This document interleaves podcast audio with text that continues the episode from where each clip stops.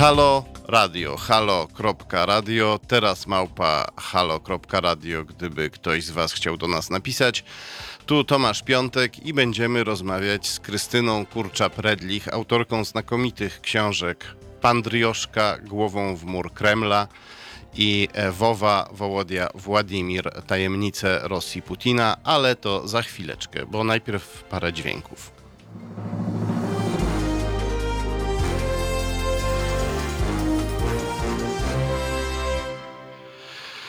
Krystyno, witam cię bardzo serdecznie w naszym radiu. Witam cię Tomaszu, jak to brzmi poważnie.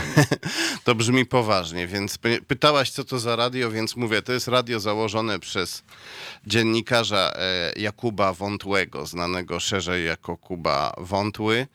I e, on jest też znany jako ten człowiek z tatuażami, który występował w Superstacji. Oglądałam i... go w Superstacji. Tak, to wiesz. No, mówił rzeczy, których inni się bali mówić i nadal tak ma, więc musiał założyć to radio. Radio się utrzymuje z e, darowizn, ale e, jakoś się na razie e, utrzymuje. Tu przypomnę, że właśnie bez tych darowizn znikniemy. To jest e, takie e, nasze hasło, które jest nie tylko hasłem, tylko jest prawdziwe, więc e, apeluję o to, żeby nas wspierać. E, Informacje można znaleźć na stronie halo.radio. Informacje o tym, jak to zrobić. E, Chciałem Cię zapytać, e, Krystyno, e, o to, co się stało na spotkaniu podczas dyskusji, czy też na panelu, jak to się mówi, w ramach warszawskich spotkań międzynarodowych. W zeszły weekend, w zeszłą sobotę rozmawiano tam o, dyskutanci rozmawiali o wpływie e, Kremla na e, naszą politykę w Polsce i w Europie. No i to była dyskusja ludzi bez wątpienia kompetentnych, ale jednak ona się odbywała niezwykle grzecznie, gdzie mówiono, że problem jest bardzo poważny, ale nie mówiono żadnych konkretów. E, Na końcu się okazało, że nie ma już e, czasu na pytania od e, publiczności, a ty jednak wstałaś, e, wywalczyłaś e, mikrofon i powiedziałaś e, swoje. Chciałbym, żebyś e, nam e, o tym powiedziała, co powiedziałaś i dlaczego to powiedziałaś.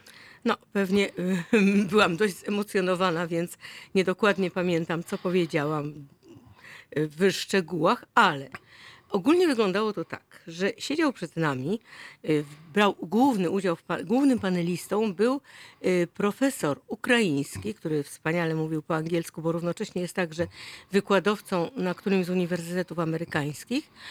I... Profesor Taras Kuzio. I ten pan mówił, że e, sytuacja Ukrainy się pogarsza, że coraz mniej się mówi o Ukrainie. Naświetlił nam mniej więcej, co tam się dzieje, choć e, raczej z punktu widzenia człowieka z zachodu. Nie mówił na przykład nic o, o obecnym prezydencie i, i, i o wewnętrznych sprawach Ukrainy. I wszystko to było bardzo ładne i takie wyprasowane. Dlaczego się zdenerwowałam i wystąpiłam? Ponieważ e, to, co dzieje się w naszej, na płaszczyźnie naszej informacyjnej, polskiej, na przykład na temat Ukrainy, bardzo mnie irytuje, gdyż e, bardzo mało się o tym mówi. E, Tak samo jak mało się mówi o Rosji. Tylko wtedy mamy mm, jakieś informacje, kiedy rzeczywiście coś się dzieje. Więc albo kiedy Kreml kolejny raz zda nam, no, z lekka mówiąc, przytyczek, żeby nie bardziej dosadnie, albo kiedy y, na Ukrainie coś się takiego wydarzy, co może zahaczać o sprawy polskie. Ale zupełnie się, y, zupełnie cała sfera informacyjna się z tego właściwie wyłączyła i bardzo mnie irytuje to nie od dziś, tylko jeszcze od kiedy mm, byłam współpracownicą, korespondentką telewizji Polsat mm, w Moskwie, a były to lata 90., druga połowa lat 90., że ilekroć dziennikarz chce powiedzieć coś więcej na temat kraju, w którym jest, to y, słyszy, że przecież to nikogo nie interesuje, to jest zagranica. I tak to się y, toczy. Po czym ten Bo jest taka dziennikarz- wiara jakaś, że Polacy są specjalnym gatunkiem człowieka, jedynym ważnym. A jak ktoś już nie jest Polakiem, tylko ma inny paszport w kieszeni, to jego sprawy w ogóle są nie, nieistotne. Jest także przekonanie naszych wspaniałych właścicieli kapitalistów, że wszystko, że nic, co nie przynosi natychmiastowego, e, natychmiastowego oddźwięku finansowego, a więc na przykład program o zagranicy, którym nie może, którego nie można przerwać reklamami, nie wiem o co to chodzi, nie interesuje Polaków. Y, Polacy, y, równocześnie nasi y, właściciele uważają, że, to znaczy właściciele mediów uważają Polaków za idiotów, dlatego że potem ilekroć tobie czy mnie zdarza się mm, być na spotkaniach z czytelnikami, to słyszymy masę pytań dotyczących, no ja na przykład Rosji. I no i mówię o tym, co się tam dzieje i, i różne sprawy naświetlam i wtedy słyszę, no dlaczego nic się o tym u nas nie mówi? Ja mam takie samo doświadczenie i ja powiem e, więcej. Ja jestem jeszcze e, niezwykle pozytywnie zaskoczony poziomem refleksji i rozumienia informacji, jaki wykazują ludzie w miastach większych, mniejszych, gdzie jeżdżę, czy to jest Zamość, Rzeszów, czy Mińsk Mazowiecki. I trudno jest tego rodzaju pogłębioną rozmowę odbyć na przykład z, nieraz z e, warszawskim publicystą, bo on już wszystko wie, on już nie potrzebuje myśleć. Oczywiście to nie dotyczy wszystkich publicystów, ale takich egzemplarzy jest sporo niestety. I co dla mnie jest y, najgorsze, że y, nasi mm, przedstawiciele medialni, tak to powiem, trudno wszystkich nazwać kolegami, są na tyle leniwi, że jeżeli dostają jakąś informację, na przykład dotyczącą Rosji, mm, trudno mi w tej chwili przykład podać, ale na ogół tak się dzieje, to ta informacja jest powieleniem bardzo często informacji kremlowskiej. I nie chce No im tak. się, i nie chce im się mm, sprawdzić czy podać, y, sprawdzić drugiej strony tej informacji, choćby kliknąć po prostu w jakąkolwiek mm, informację przeciwną. I A przecież sposób- podobno jesteśmy krajem niezwykle e, antyrosyjskim, czy też antykremlowskim. Podobno jesteśmy rusofobami, to powinniśmy każdą informację z Kremla sprawdzać. No ale jej nie sprawdzamy. To raz. To mnie bardzo irytuje, tak, tak jak i irytuje mnie przemilczanie tego, o czym ty piszesz, czyli o związkach y, y, naszych polityków z, Krem, z przedstawicielami Kremla. Trudno, nie, z przedstawicielami albo rosyjskich służb specjalnych, albo rosyjskich oligarchów. W każdym razie o ścisłych związkach, które istnieją między władzami, szczególnie teraz, a Rosją. I, y, Między naszymi polskimi władzami. I dlaczego, i co mnie jeszcze irytuje bardzo ostatnio, nie dlatego, Tomku, abym szczególnie była fanką twoją, tylko dlatego, że jestem absolutną fanką, niestety, przepraszam bardzo, bo to zabrzmi zupełnie no, banalnie, ale faktów i prawdy. Ty podajesz fakty, które udowadniasz y, związków czy naszego byłego ministra obrony, y, czy naszego obecnego premiera z, ze stroną rosyjską, ze stroną kremlowską, z oligarchami. Y, Podajesz na przykład y, taki fakt, to znaczy piszesz także o na przykład panu Ryszardzie Czarneckim. Kto u nas łączy nazwisko Czarneckiego z Rosją? Kto sobie zdaje sprawę z tego, jak ten no, były wysoki funkcjonariusz y, Unii Europejskiej y, jest lobbystą interesów kremlowskich? I azerskich. No ale tutaj Azerbejdżan jest pr- przedłużeniem czy też prowincją Kremla, bo obe- m, prezydent Azerbejdżanu Alijew już nie ukrywa, że jest e, narzędziem Putina. E, Jego rodzina ma dacze pod Moskwą i tam sobie mieszkają niejako właściwie jak zakładnicy u Putina. A Ryszard Czarnecki reprezentuje interesy Azerbejdżanu w Parlamencie Europejskim i w Parlamencie Europejskim wszyscy o tym wiedzą, a w, w Polsce nikt o tym nie wie. W Polsce Czarnecki gra pociesznego idiotę, a my jesteśmy na tyle idiotami niestety sami, że wierzymy w tę grę, lubimy się śmiać z jego głup, głupawego wyglądu i głupawej gadki, nie wiedząc, że to jest bardzo sprytny człowiek, który załatwia interesy dla bardzo potężnych ludzi. No, to jest człowiek, który y, jest y, orędownikiem byłego y, paskudnego prezydenta ukraińskiego Janukowycza. To jest człowiek, który miał, który wprowadził na przykład na Krym ludzi y, związanych, y, to znaczy podstępnie, że tak powiem, y, z Platformą Obywatelską i ich tam ośmieszył, ale no nie o to chodzi. Chodzi o to, że y, jego, y, co jest y, dość zabawne, że y, pracownica bardzo mm, atrakcyjna y, pana Czarneckiego, jego sekretarka właściwie y, brukselska, pani y, Nadia, o, o, o pseudonimie y, Nadjeżda Stas, nazywająca się jednak inaczej, y, to jest osoba zdecydowanie związana z siłami bardzo reakcyjnymi, kremlo, przepraszam, ukraińskimi. To Reakcyjnymi, czyli janukowyczowskimi. Janukowyczowskimi. Pro, proputinowskimi. tak, ona się nazywa Nadia, Nadia Borodoj. A Nadia przykład- Borodoj, przepraszam, Właśnie. powtórzę, żebyśmy zapamiętali, sekretarka e, Ryszarda Czarneckiego w Parlamencie Europejskim. To e, dla mnie również jest nowość, nie wiedziałem o tym, bardzo Ci dziękuję za te informacje i za chwilę do tej dyskusji, która się robi coraz bardziej interesująca, wrócimy. E, ja jeszcze Cię poproszę, żebyś się zastanowiła, czy byś nie chciała napisać e, o tym artykułu dla mojego portalu Arbinfo portal Arbinfo, dostępny na stronie arbinfo.pl. E, Tam publikuję artykuły, których gdzie indziej, e, których inne redakcje boją się opublikować. E, Wrócimy do tego za e, chwilę, a teraz e, Nirvana, czyli tak, odrobina e, czegoś, co dobrze znamy, zanim przejdziemy do rzeczy, e, które znamy mniej.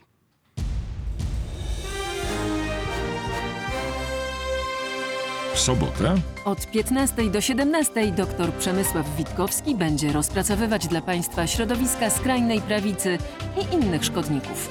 15-17.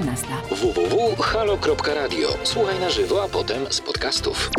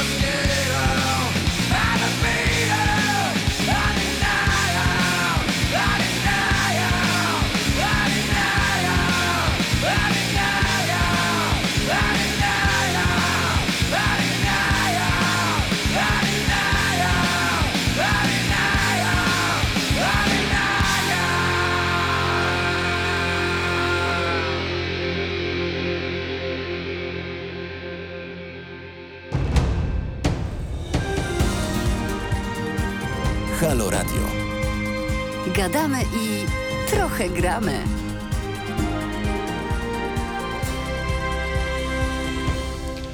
Halo Radio, halo.radio, teraz małpa halo.radio, gdyby ktoś z was chciał do nas napisać. Rozmawiamy z Krystyną Kurczap-Redlich, e, autorką znakomitych książek o Rosji, korespondentką e, polskich mediów e, w Rosji przez wiele lat. Rozmawiamy w tej chwili o Ryszardzie Czarneckim, proszę państwa. Tak, o tym pociesznym panu, który chodzi do TVN, drapie się w głowę i wszyscy się z niego śmieją. Wszyscy widzowie TVN, mamy wszyscy wiele zabawy, uważając go za idiotę. On nie jest idiotą, on załatwia różne sprawy dla e, putinowskiego reżimu w Azerbejdżanie, a Krystyna Kurcza-Predlich opowiada nam właśnie też o jego związkach e, z putinowskim e, reżimem e, na Ukrainie, z reżimem, który upadł po e, drugim Majdanie. Mówiliśmy tutaj o tym, że jego była sekretarka w Parlamencie Europejskim, sekretarka pana Czarneckiego to Ukrainka związana mm, z tym reżimem, czy też z kręgami mu przychylnymi, z kręgami prokremlowskimi na Ukrainie. A mm, Teraz e, w przerwie, kiedy rozmawialiśmy, pojawiło się jeszcze jedno nazwisko, jedna sprawa. Wspomniałaś o panu Niedźwieckim. Tak, y, który razem z, y, z Czarneckim współpracuje z tak zwaną opozycyjną partią mm, ukraińską, która jest po prostu przemianowaną partią regionów Janukowicza. Czyli to jest cały czas ta sama prokremlowska piąta kolumna, która próbuje Ukrainę przeciągnąć znowu pod władzę Moskwy.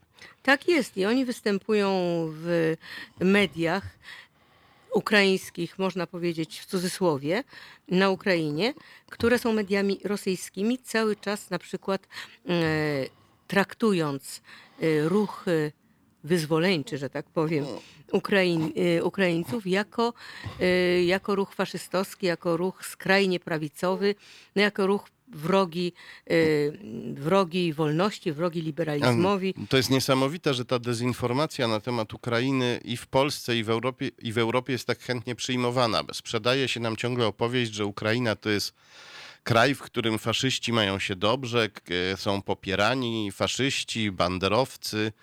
E, e, Taras Kuzio o tym mówił, profesor Taras Kuzio, o którym wspominaliśmy w pierwszej części rozmowy, mówił, że to jest bardzo dziwne, że w tym faszystowskim, ultranacjonalistycznym kraju premierem jest Żyd i prezydentem jest Żyd. No właśnie. I że zostali wybrani ogromną większością głosów z pełną świadomością obywateli o ich pochodzeniu. Tak, I tak. że to ak- akurat Ukraińcom nie przeszkadza.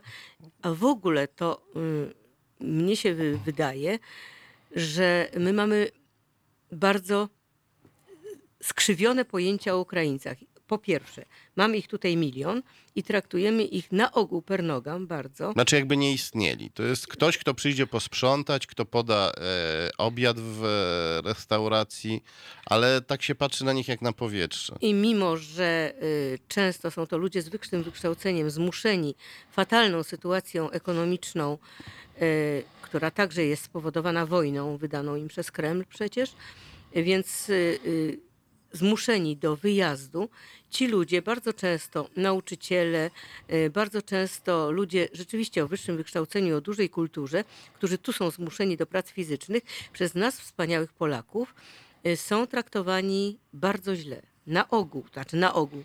Słyszymy często o takich No, ja tu wspomniałem o takim, e, takiej obojętności powszechnej, no ale są przypadki ekstremalne i one niestety nie są rzadkie, kiedy słyszymy o tym, że kogoś Zabito. zabito, tak, tak, albo zostawiono, żeby umarł, na przykład jak pracownik Tak, e, tak. się za, zapracował na śmierć albo miał wypadek. To są, to są rzeczy potworne. I w, w, ale wróćmy do tych, którzy właśnie e, rozsiewają nienawiść do Ukrainy. Wróćmy do e, Ryszarda Czarneckiego. Ja tutaj mówię o nienawiści do Ukrainy nie przypadkiem, bo w książce e, Morawiecki jego tajemnice opisuje też jego związki z ludźmi e, sponsorowanymi przez obecnego premiera Mateusza Morawieckiego, którzy rozsiewali niechęć i nieufność do Ukrainy, niechęć i nieufność, które stały się później pożywką dla nienawiści. Co e, Czarnecki z Niedźwieckim robili e, e, na Ukrainie i co w ogóle Czarnecki robił w sprawie Ukrainy?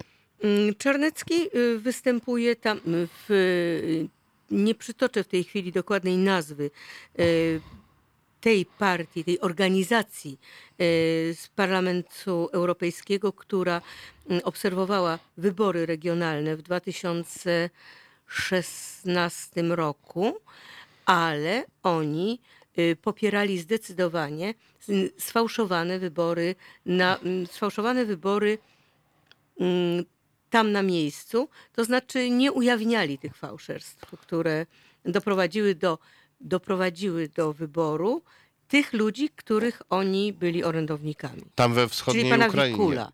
E, We wschodniej Ukrainie, tak? Tak, tak, gdzie, tak, tak, tak. Gdzie, gdzie ich ulubieńcy proputinowscy startowali. Mm, To jest, nie wiem, czy słyszałeś takie nazwisko, Aleksandr Wikul i Oleg Wołoszyn. To właśnie są ludzie przez nich popierani, a to są ludzie, Przez Ryszarda tak, Czarneckiego. to są ludzie zdecydowanie związani z mm, oligarchami pro-janukowyczowskimi. Słuchaj, to ja muszę chyba drugi tom książki napisać, bo mówisz rzeczy, o których nie wiedziałem, które są dla mnie bardzo interesujące. Naprawdę będę bardzo wdzięczny, jeśli będziemy mogli napisać e, razem Masz, no, artykuł na ten odpalam temat. ci takie dobre tematy, a o czym ja będę pisała następną książkę? Nie, nie, napisz, napiszmy razem artykuł, a potem może z tego będzie jakaś książka. E, Z tym, że y, to, to, o czym ja mówię, to jest, są wiadomości z przed dwóch lat. Nie wiem, jak to wygląda teraz. Trzeba by było to specjalnie prześledzić, a ja się zajmuję panem Putinem raczej niż panem Czarneckim. No tak, ty by- łapiesz e, byka za rogi, czy mamuta syberyjskiego za kły. Tak. E, A e, to jest też bardzo ciekawe, bo ty napisałaś ogromną i fascynującą książkę o e, Putinie i o Rosji, i o Rosji Putina. E, Książkę e, Wowa Wołodia Władimir. Tajemnice Rosji Putina. Tajemnice Rosji Putina. E, ta książka była bestsellerem, natomiast e, Jeszcze jest w jest, sprzedaży. jeszcze jest w sprzedaży. Ile to już lat? No trzeci rok. Trzeci rok i było drugie wydanie. Będzie. Będzie. Będzie no drugie. drugie, że tak powiem, po pierwsze skrócone, nie zmuszę już czytelników do czytania, y, do przeglądania choćby 700 stron. A to ja jednak zachęcam, żeby biegać na razie, póki jest jeszcze na rynku za, za tym e, grubszym Wową No, Wołodią. tam jest bardzo dużo o terroryzmie czeczeńskim, skąd on się bierze, y, kto go, y, kto go, że, wy, kto go tam, jak to się wyleleił, chciałam powiedzieć, to znaczy, kto rzeczywiście stał u kolebki tego, te, tego terroryzmu i tam staram się dowieść tak starannie jak i ty dowodzisz swoich faktów, że na początku był Władimir Władimirowicz Putin. I cała, mm, całą pracę przy pisaniu, nie całą, ale ogromną pracę przy pisaniu tamtej książki poświęciłam na właśnie wyśledzenie y, dróg terroryzmu czeczeńskiego, terroryzmu w ogóle w Rosji. Jest on, e, ponieważ on się naprawdę pojawił w tak w zmasowanej formie, pojawił się wtedy, kiedy Władimir Putin został szefem FSB, dawnego KGB, na Łubiance, czyli w 1997 roku. I wtedy się nagle pojawili wahabici w Czeczenii, którą znałam wcześniej. W 1997 roku tam byłam i śladu wahabitów tam nie widziałam. To znaczy takiego śladu, który byłby y, ważny, który byłby zauważalny nie tylko przez obcych, ale przez ludzi tam na Ale miejscu. czekaj, mówisz, w 97 roku Putin... Zostaje szefem KGB. Znaczy nie ma Fu, już KGB. przepraszam. FSB na Łubiance. Ale w jaki sposób? Bo on... e, Jak to wyglądało? To to jest bardzo ciekawe. No to jest e, ogólna, e, ogólnie wiadome po prostu. Pewnego dnia dowiedzieliśmy się, że był to chyba lipiec 97 roku, że Władimir Władimirowicz Putin jest szefem KGB i opisuje... FSB. Y, Boże, FSB. No prawda, no ja wiem, że instytucja Tak. się mało zmieniła, ale, ale podzieliła się, bo e, e, na, na wywiad sobie na to... zagraniczny i na służbę bezpieczeństwa niby to krajową, ale też nie, y, nieraz Federalna, zagraniczną. tak. Federalna Służba Bezpieczeństwa i opisuje dokładnie, jak do tego doszło, jaki y, czyn wiekopomny y, utwierdził Borysa Jelcyna, że właśnie ten człowiek będzie wspaniałym szefem na Łubiance. Mm, Było to związane z mm, morderstwem, zabiciem generała Rochlina, y, który występował przeciwko, jawnie występował przeciwko Jelcynowi, przygotowywał pucz wojskowy przeciwko Jelcynowi. I nagle raz, raz i go nie ma. No i, I wtedy się zaczyna terroryzm czeczeński. nie, no tak, tak. I czyli e, e, Troszkę później się zaczyna terroryzm czeczeński, ale y, no tak, no bo to przygo- przygotowania za zajmą trochę czasu. No. 98 rok, nasyłanie wahabitów, skąd to się bierze, y, ale Wahabitów, czyli takich mm, bardzo radykalnych, zideologizowanych totalnie No islamistów. czym jest w ogóle fundamentalizm jakikolwiek?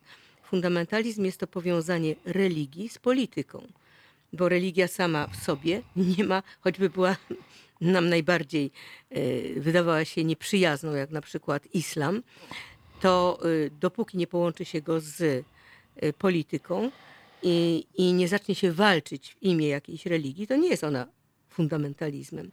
I pisze, no tam cała książka jest temu poświęcona, jak się rozwijał ten, mm, jak, jak doprowadzono do tego, żeby, dlaczego Czeczeni musieli stać się wrogami, no i jak do tego doprowadzono przez y, zrobienie z nich terrorystów międzynarodowych. Czyli e, to jest tak, w tej chwili Putin straszy Europę, straszy Polskę islamistami. W tej chwili trochę mniej, ale jeszcze niedawno straszył islamskim terroryzmem bardzo intensywnie. Te wszystkie newsy e, o fali uchodźców, z którą przychodzą terroryści, to rozprzestrzeniały rosyjskie portale i polskie portale sterowane przez e, Rosję, przeklejające i tłumaczące na polski rosyjską propagandę na swoich stronach internetowych. I ten straszak, którym Putin nas straszy, to jest straszak, który Putin pomógł stworzyć. Czy tak? Czy, czy, czy dobrze rozumiem? Który, który Putin stworzył. Stworzył. stworzył po prostu. Y, No to jest dość. Linia jest taka, jeśli mamy jeszcze chwilę czasu. Tak, tak. Po pierwsze, Putin zostaje no, w sposób bardzo zresztą zabawny y, pracownikiem, y, pracownikiem KGB w Dreźnie. Są to lata, druga połowa lat 90., rok 95. Mhm. Niemcy wschodnie, tu młodszym słuchaczom musimy przypomnieć, to była ta część Niemiec, w której panował komunizm, należała do Imperium Sowieckiego. To było jedno z najbardziej steroryzowanych, zinfiltrowanych e, przez policję polityczną społeczeństw świata. Putin tam pracuje, nie jest żadnym szpiegiem przede wszystkim. Nie tak należy go oceniać. Jest pracownikiem KGB, jest pracownikiem e, służb specjalnych Imperium Radzieckiego, które współpracuje bardzo ściśle z służbami specjalnymi e, NRD, czyli właśnie demokratycznej, e, czyli socjalistycznej. Czyli komunistycznej, czyli sowieckich Niemiec, tak mówiąc Niemiec- w uproszczeniu. No z tym komunizmem to ja tak. Ko- Prawdziwy komunizm był tylko w Rosji, więc tak. W No Związku tak, Radzieckim. tak, tak. Tam była, b- prywatne firmy w NRD mogły działać, ale pod ścisłą kontrolą To policji nie, nie o to mi politycznej. chodzi, chodzi mi o prześladowania i tak dalej, ale mniejsza z tym. I y, współpracuje KGB bardzo silnie z, ze Stasi. Stasi. Sta, Sztazi. Stasi. Sztazi, tak, tak. Y, No i Czyli policją polityczną Niemiec policją wschodnich. polityczną i razem tam łowią, coś tam usiłują kogoś y, łowić. Oczywiście Stasi się to bardziej udaje niż KGB, które było dość, przynajmniej w Dreźnie, dość mm, słabo reprezentowane. Ale co stało się najważniejszego wtedy? W 1989 roku, kiedy już rusza cały, powiedzmy, demokratyczny ruch, kiedy już zbliża się zburzenie muru berlińskiego, Putin dokonuje e, naprawdę y, nie, rewelacyjnej sprawy dla, je, dla niego i dla jego życiorysu. Mianowicie w ostatniej chwili, tuż przed przejęciem budynku e, Stasi, e, i bu, przepraszam, budynku KGB, on ratuje całe archiwum KGB y, tam y, umieszczone. Czy to, jest znaczy prawda, wynosi. że on wyszedł przed budynek z pistoletem i powstrzymywał tłum Ojej, protestujących nie, to jest Niemców? Bo tak, śmieszne takie takie. historie opowiadają Rosjanie o Ale oczywiście coraz wodzu. bardziej, ja też o tym dokładnie piszę, jak, jak to było naprawdę i jak to się rozrastało w wielką, e, w wielką bohaterską, w wielkie bohaterskie działania Putina. Ale mniejsza z tym, to co naprawdę zrobił, o czym się nie mówi, to jest uratowanie archiwum KGB. I co może być w archiwum KGB w NRD? Nazwiska wszystkich agentów, jacy pracowali mm, dla KGB z Niemiec, z okolic, znaczy z okolic w ogóle. Z Niemiec które tam- zachodnich przede Z wszystkim. Niemiec zachodnich, z Niemiec wschodnich, a także ci, którzy byli w ogóle powiązani ze służbami specjalnymi tych krajów, ze Stasi czy ze KGB. Tam mogły być nazwiska z całego świata. Tak, ale jeśli to były nazwiska z Niemiec, to na pewno było tam też e, trochę nazwisk e, tureckich i arabskich. I y, można się, można przypuszczać, że y, potem w sprawach na przykład przeprowadzania rurociągów, tak, a nie inaczej, w innych sprawach bardzo ważnych dla Rosji, y, te nazwiska, które tam się znalazły, na pewno panu No, Putinowi pomogły. Oczywiście, jak wiemy, w, dla Gazpromu pracuje paru Niemców, nie tylko Gerhard Schröder, były e, kanclerz, ale też e, paru Niemców e, z NRD, z Niemiec Wschodnich, bardzo tajemniczych. Za chwilę do Putina e, wrócimy, ale teraz już e, musimy dać e, Wam odrobinę wytchnienia po to, żeby te informacje przetrawić. Nie po to, żebyśmy się przyzwyczajali do tej sytuacji, w której żyjemy, tylko po to, żebyśmy się wzmocnili i z nią walczyli. Więc chwila wzmacniającego relaksu, czyli niezwykle optymistyczna piosenka o szczęśliwych ludziach zespołu R.E.M. i to, co mówię, to oczywiście też jest ironia.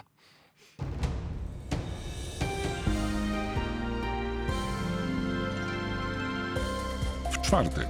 Od 19 do 21. Muzyk, animator życia kulturalnego, społecznik, a przede wszystkim świadomy obywatel Tomek Konca i jego fantastyczni goście. 19.21. www.halo.radio. Słuchaj na żywo, a potem z podcastów.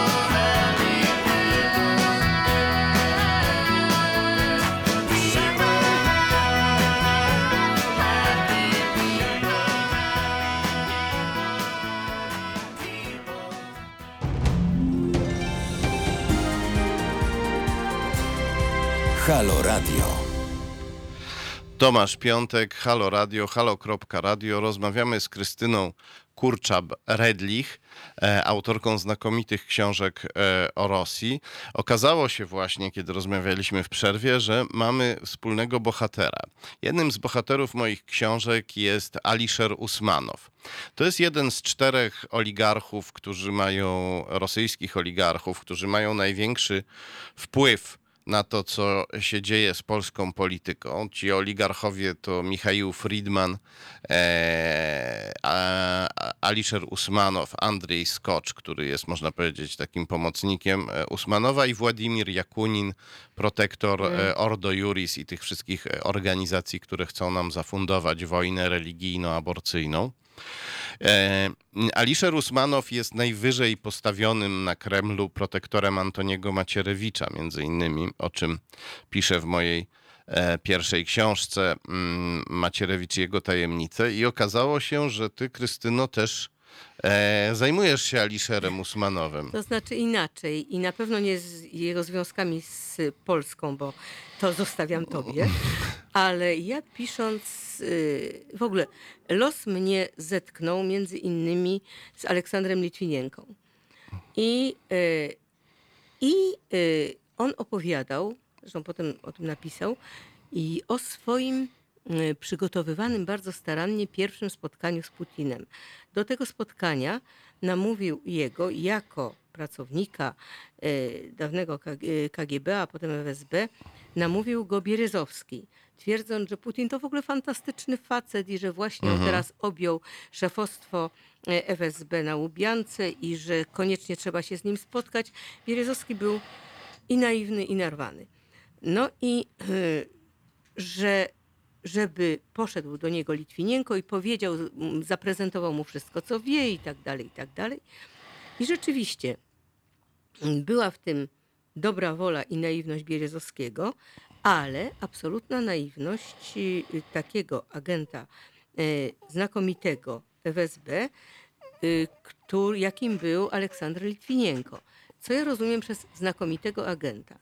No, są to ludzie, którzy zajmują się przestępstwami. Są to ludzie nie tylko, bo nam się kojarzą służby specjalne przede wszystkim z polityką, ale e, w tym wymiarze, o jakim, w jakim ja często się spotykałam z pracownikami e, FSB czy dawnego KGB, oni przede wszystkim szli do tej służby, żeby walczyć z przestępstwami, żeby walczyć z nieprawdopodobną korupcją.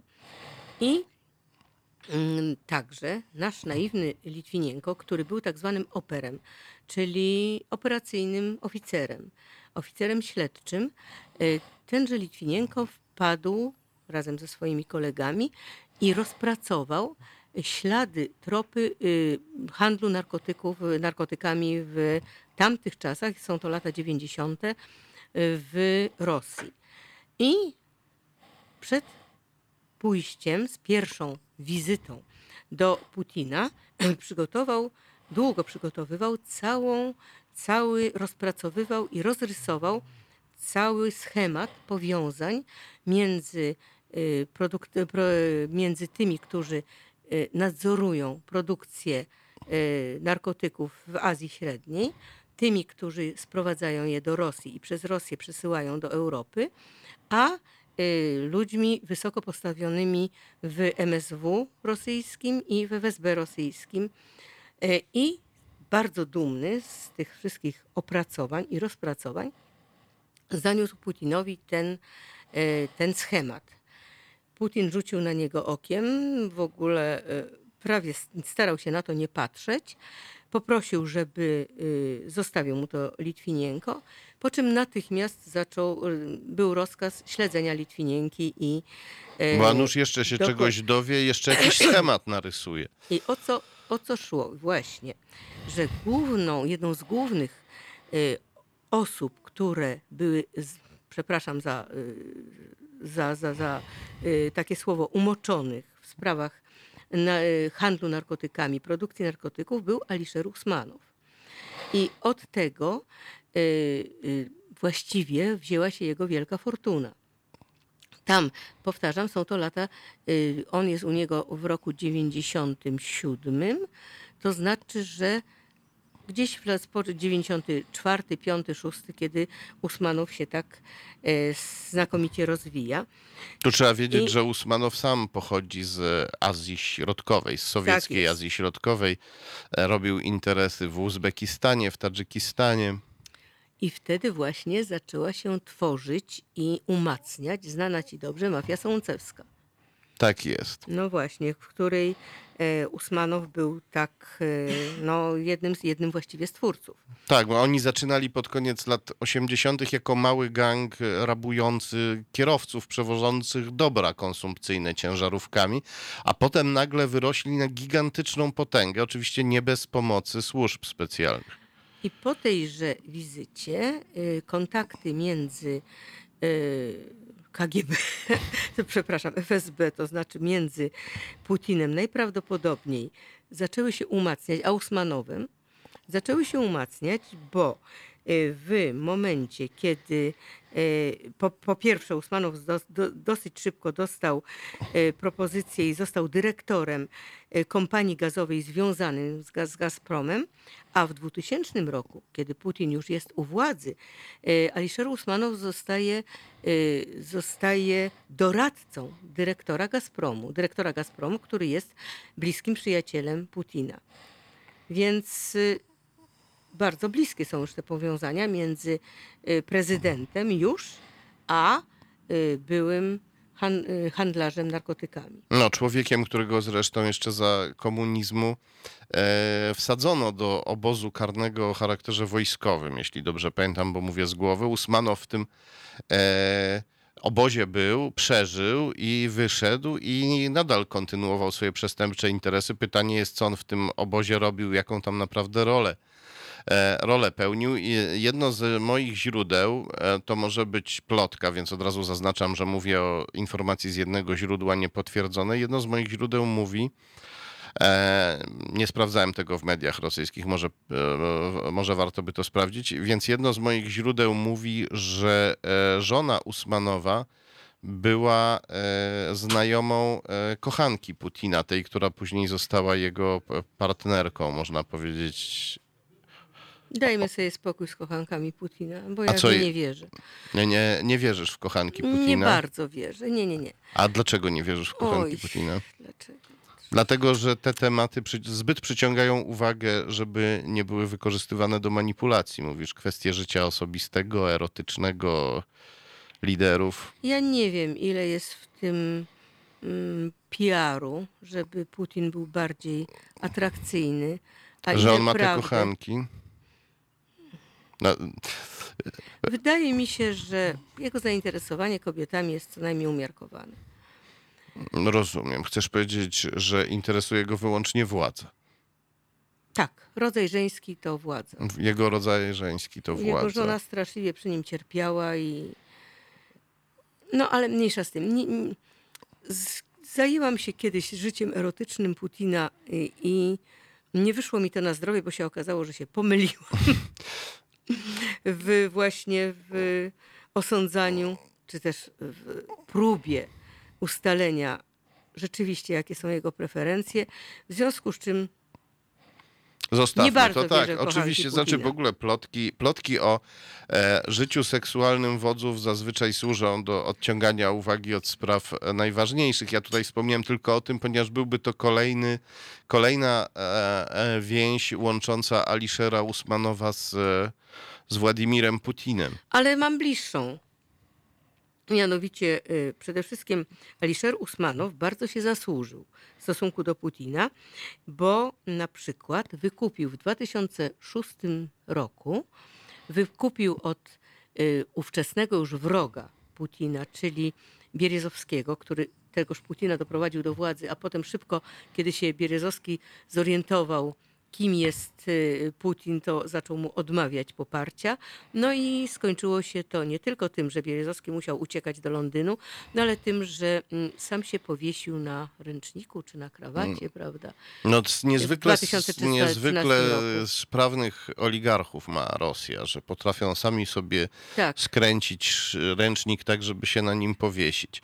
No więc y, tak właśnie zakończyła się znajomość między Bierezowskim, który umieścił właściwie Putina na Kremlu. Ale nie mogę zdradzać wszystkiego z mojej książki, bo może Ale- są jeszcze tacy, którzy zechcą ją kupić. Ale ona jest e, gruba, gruba. Tam jest bardzo, bardzo dużo rzeczy. A ty, y, Ale ma indeks nazwisk, więc można według nazwisk. a ty jeszcze Ale dodatkowo... chciałam o tym Usmanowie skończyć. Wo- Już słucham. że Usmanow wykupił y, ten wrogi już wówczas Putinowi y, koncern medialny Komersant. I Tak jest. To przesz- była porządna gazeta. I z porządnej gazety stał się, z porządnej, obiektywnej gazety i bardzo mm, profesjonalnie I robionej. odważnej, tak. I niesłychanie, zresztą prawdę tutaj chylę, chylę czoło przed dziennikarzami rosyjskimi, bo to są naprawdę profesjonaliści. Ja nie mówię o tych propagan- propagandzistach, ale jeśli y, można się nauczyć takiej bardzo rzetelnej, bardzo rzetelnego dziennikarstwa, to tam naprawdę... No taki był do 97 roku, taki był komersant właśnie. Jak Taki się czyta, artykuły z komersanta były lepsze niż w gazetach brytyjskich w tym samym czasie. No, Lepiej były napisane. A telewizja, która była prowadzona y, do, do przyjścia Putina, y, NTV, no to przecież była wspaniała No telewizja. a potem e, Usmanow przejął komersanta i komersant stał się słupem ogłoszeniowym rosyjskiego wywiadu wojskowego GRU. Ale za to dostał od Putina dużo orderów. Pan Usmanow, a jeszcze Za usmirienie niezależnego, za poskromienie niezależnego dziennikarstwa. tak, a y, no tym się najbardziej, y, tym najbardziej się odznaczył, a tak y, co może nas zainteresować, on był pierwszym, on właściwie był największym właścicielem Ubera. On pierwszy wykupił Ubera i on roz, rozpropagował Ubera. On też miał 10% akcji Facebooka. Gdzieś, Był jednym z ważniejszych współwłaścicieli Facebooka, kiedy Facebook się rozwijał.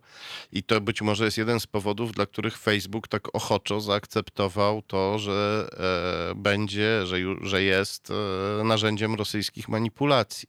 E, Co się odbija, zdaje się, na, na tobie, nie? Tak jest, tak. E, Ja, proszę Państwa, właśnie e, e, włączyłem w moim telefonie tryb samolotowy, ponieważ za chwilę e, przy, przyjdzie do studia Przemek e, e, Wiszniewski, e, dziennikarz obywatelski, z którym robimy czasem e, transmisję na Facebooku i Facebook e, zrobił coś takiego, że kiedy Przemek znajduje się ze mną w jednym pokoju, to Facebook mu wyłącza możliwość dokonywania transmisji, żeby, Naprawdę? żeby przypadkiem nie zrobił transmisji ze mną. Oczywiście Facebook czerpie dane A mówią, że to są twoje urojenia. Już słyszałam na tak zwanym mieście, że, że, że ty permanentnie wyłączasz telefon, bo właśnie się obawiasz czegoś. Aha, i ludzie się temu dziwią. Natomiast w momencie... Nie no, ja się nie dziwię. Ale e, natomiast na przykład w momencie, w którym e, powiedzmy ja szukam e, e, w internecie, e, jaki jest repertuar kin i dostaję SMS od mojego banku Millennium, że mają dla mnie w ofercie 10 biletów do kina w 10 minut później, to się ludzie nie dziwią.